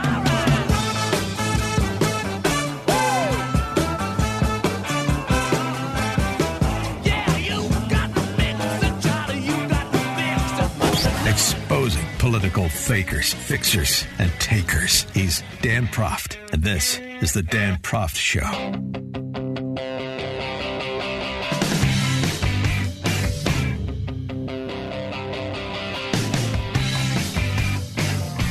Welcome back to the show. Our uh, friend Lionel Shriver writing in The Spectator about uh, COVID 19. Never has a virus been so oversold. Why, I'd like to sign on with COVID's agent. What a publicity budget. And she uh, looks at polling that is reminiscent of uh, this is several years back, but uh, it's still on point. What percentage of people do you think are gay in America? It was Gallup or Pew Research that did this. And essentially, uh, the median response was 25%, you know, 12x the actual number of uh, gay people in America. Why were people so far off the actual number? Well, because people don't read, they don't think about that in terms of breaking out uh, cohorts within the population. Yeah, okay, that's fair. Also, because gays are wildly overrepresented in terms of their percentage of the population in media, entertainment, and so forth. So that explains it in part. In a recent uh, CNC poll, British respondents as British respondents estimated nearly seven percent of the British population has died from coronavirus. That would be four and a half million people. Right now, it's like forty-five thousand. So, you know, off by a factor of 100. That's significant. Scott supposed that more than 10% of the UK population had died. That would be 7 million. Americans believe COVID had killed 9% of their compatriots, writes Shriver. That's 30 million people. The real total, of course, is uh, about 155,000. And so, what does that say? It says, in part, uh, to her point, how hyped and oversold uh, COVID 19 is. And so people lose a sense of proportion, in this case, of the threat or of the presence, of the representation in the real world and uh, they're willing because they have lost a sense of proportionality to do things that are m- mainly for theatrical purposes, for psychological purposes, not physiological purposes. And that brings us to uh, our next guest. She is Karol Markowicz. She is a columnist for the New York Post and contributor Spectator USA, as well as Washington Examiner magazine. Karol, thanks for joining us. Appreciate it. Thanks so much for having me. Uh, you wrote about uh, some of the uh, performance art uh, that surrounds COVID 19 that I was describing generally uh, as you witnessed it in New York. And yeah. do you sort of agree? Is that the handle that this is for psychological purposes, mainly because of the frenzy the media has whipped up and not physiological ones? Oh, absolutely. And I think we've completely lost control of what people understand about the virus. A few days ago, New Zealand was a success story, and then today there's a, a new outbreak in New Zealand. Now, it's a small outbreak, but New Zealand's also a very small place, and it's an island really in the middle of nowhere. So the idea that we can control a virus by staying indoors is just something that's not true. And I don't think that people understand that. I think that they think that we can lock down this thing away, and if we all just stay inside for a year, that it'll disappear. But it won't. It's a virus. It spreads. It's contagious. So we have to learn how to live with it and how to survive with it and how to keep people safe with it. And I don't think we're doing that at all anymore. I think we've gone completely off the rails and we don't understand what it's all about. Right. Um, we're, we're moving from uh, masks now to Tony Fauci raising the specter of face shields. I mean, I think we're about 60 days away from full body condoms. Right. Well, maybe. But you know, I, I wrote a few weeks ago about how a lot of the rules make no sense. So people wear masks. I mean, in my neighborhood in Brooklyn, it is near 100%. Everybody wears a mask in the street. So as they pass each other, where there's almost no risk, everybody's masked. But then they get together with friends and family, and they take take off the mask in close proximity. They take off the mask to have dinner, you know, where it's obviously risky because you're talking and eating and drinking. And I'm not saying that we should be wearing masks 100% of the time, but I am saying why are we wearing masks in places where it's not contagious and not wearing them in places where they, it is? And I don't feel like people get this. I think it's a, a really poor sign of our leadership on every level that people don't seem to understand that you're not going to catch coronavirus as you walk by somebody on the street. You're just not. Well, right. I mean, to, yeah, right. That, what they don't understand about the transmission, what they don't understand about the data, which uh, right. It, also too, it's this, it's this, you know, sort of rush to make snap judgments on countries or states on a on a daily basis. Uh, today, as you said, with New Zealand, uh, first Japan was a model of the world. Now that Japan has a right. second wave, why didn't they lock down altogether? And so on and so forth. Sweden is a catastrophe. Yeah. No, it's not a catastrophe. Yes, it is a catastrophe. I mean, just this back and forth, and then that prov- provides the uh, basis to do this whack a mole with lockdowns, which is so destructive both intellectually and economically. Absolutely. And, you know, I think that we've gotten to the point where I think most people can acknowledge that Sweden handled it correctly and we did not. The two weeks to lock down to flatten the curve, I mean, I think people feel really lied to about that. And, and not just on the right. I think there's a misconception that it's only conservatives feeling this way. It's everybody. I have liberal friends who are like, I was told it was two weeks. Why has it been six months? And it's really all ac- across the political spectrum that people feel lied to. And that's a really tough thing also because they won't believe the government again in the future. And um, you know, they won't take direction like this again. Uh, yeah, I want to. I want to pick it. up. I want to pick it up right there about uh, you know on a go forward basis. How do you sort of reestablish rationality, if that's even possible? More with Karol Markowicz, columnist for the New York Post, contributor, Spectator USA, and Washington Examiner magazine. Right after.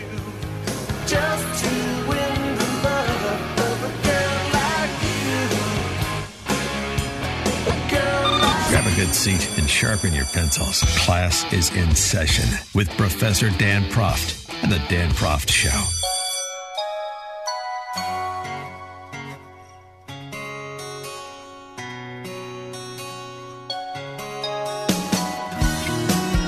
Welcome back to the program. We're speaking with Karol Markowicz, columnist for the New York Post, contributor to Spectator USA and the Washington Examiner magazine. And we were talking about um, you know the government's loss of credibility, the experts' loss of credibility. It seems to be a recurring story uh, across sector over the last several years. In, part, uh, arguably led to the election of Trump in 16, may lead to his reelection in 20. We'll see.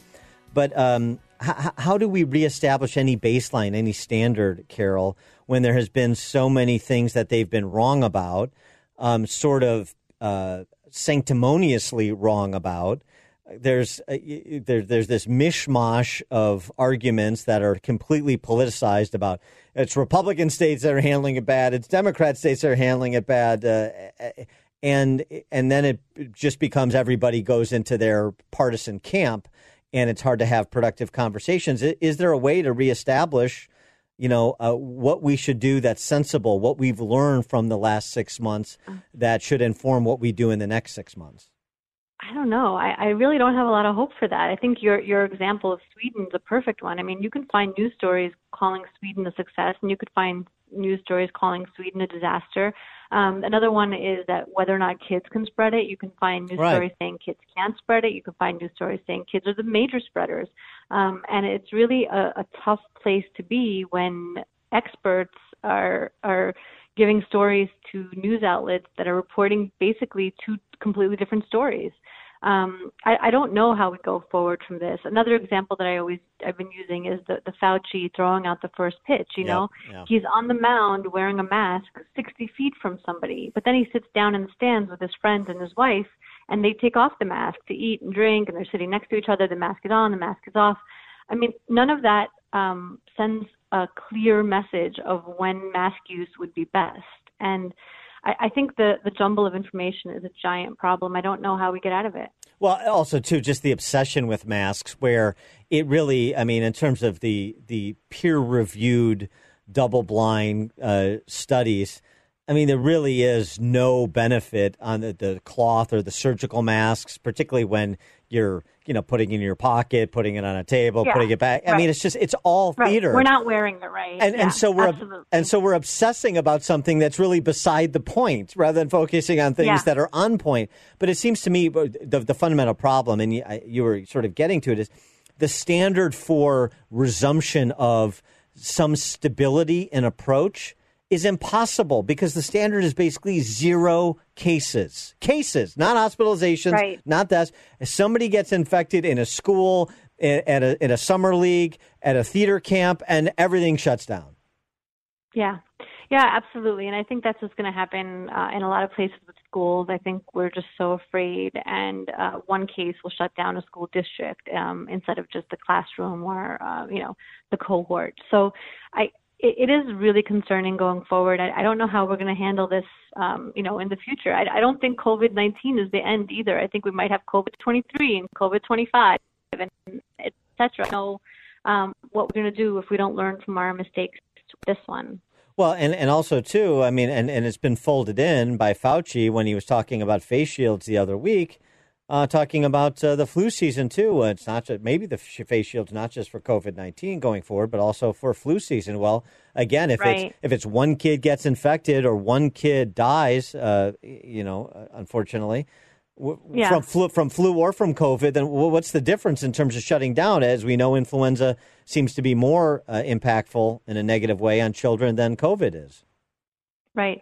I yeah, we need some sort of strategy here and I just don't see it from our elected officials or our health professionals. It's kind of crazy that we're this far into it and still have no idea what's going on. I was I was at a restaurant the other night that um had space out, outdoor restaurant but had space between tables uh, next to each other but then diagonally they were really close together as if the you know the virus can't travel diagonally um Right. so you know, I don't know what we're doing, and I think uh, a, a lot of Americans feel like that. And, and so uh, the the decision by Andrew Cuomo, a somewhat surprising decision to uh, greenlight reopening of the schools. I mean, uh, he's just as susceptible to teachers' union pressure in New York as uh, the politicians in Illinois and, and California and elsewhere um, Well- who, who are making different decisions. Yeah. Well, see, the thing is, I think a lot of people don't understand is that Cuomo saying that schools can open does not mean they will. Um, in fact, Mhm, I think he could he could have said schools won't open, and that literally meant the schools won't open. But he cannot open schools. Um, he is not, you know, the teachers. Uh, he is not the mayor um, or the school boards, and he is he can't actually open the schools. He could just um, give them permission to open, which is what he did. Well, but, but so I think but, he kind of but de, punted. but de, but De Blasio in New York City going with a hybrid model. That's the something Right. the teachers unions has have rejected in Chicago and L.A. Yeah, um, yeah, it, it's hopeful. Um, it's more hopeful in New York, but again, we had it ran through our population already. We had 32,000 deaths. We, um, you know, it, it's our our numbers are extremely low because so many people died already from it. Um, so I, I, you know, I still don't know. I'm I'm hopeful. Obviously, I have three kids. I would love for them to go back to school. I my bet though is that schools don't ultimately open. I think the teachers union pressure is ju- just going to get to be too much. And Mayor de Blasio and Governor Cuomo are very famous for hating each other and for disagreeing with each other on purpose. Um, so I could see de Blasio ultimately siding with the teachers unions and not opening schools. I mean, I hope to be wrong about this. I hope, you know, to be on your show in September saying, oh, no, I was totally wrong about that. But I, I just don't see schools opening.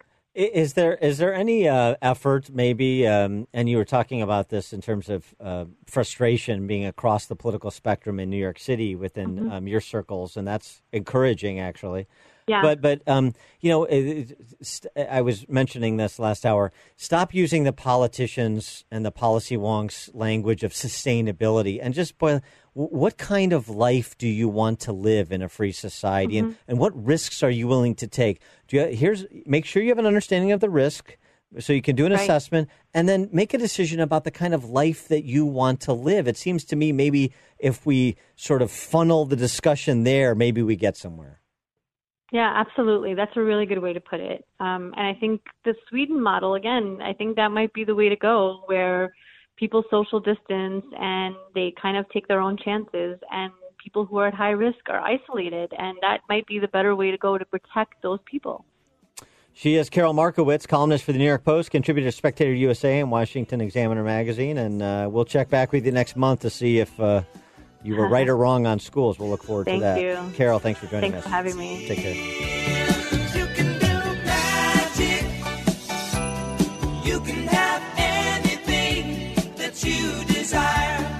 Magic. The more you listen, the more you'll know. This is the Dan Proft Show.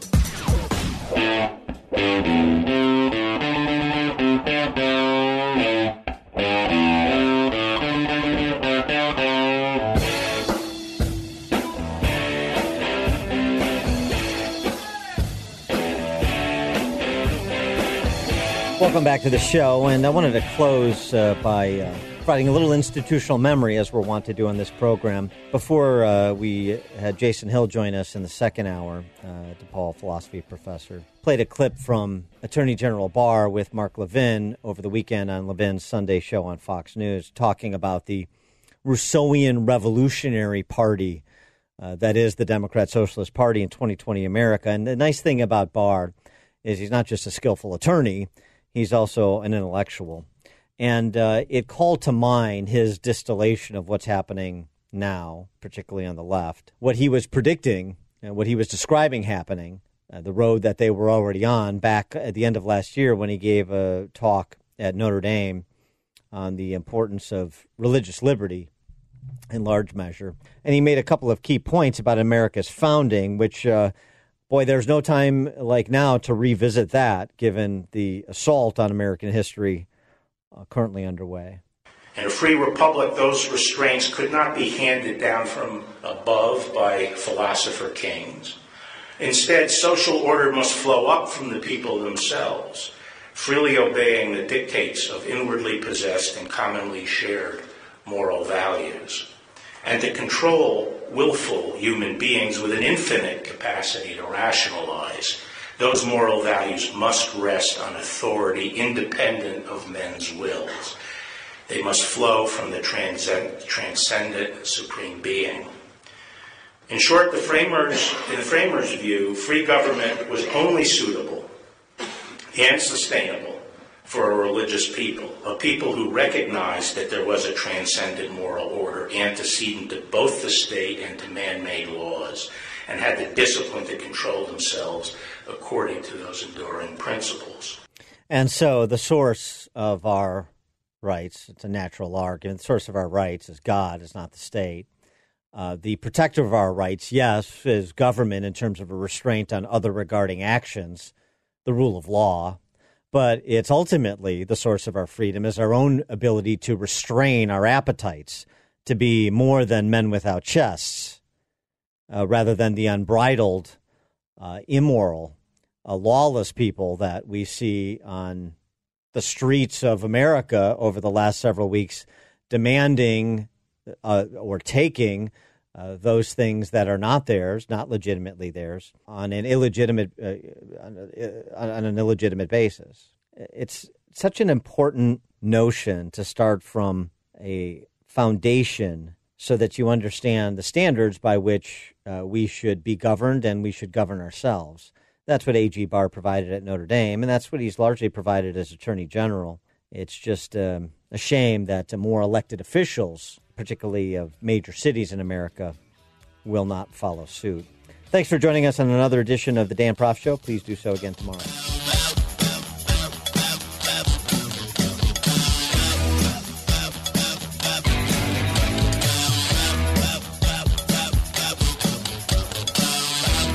Far from the fake news, he's always got the real story. This is the Dan Proft Show. You are fake news.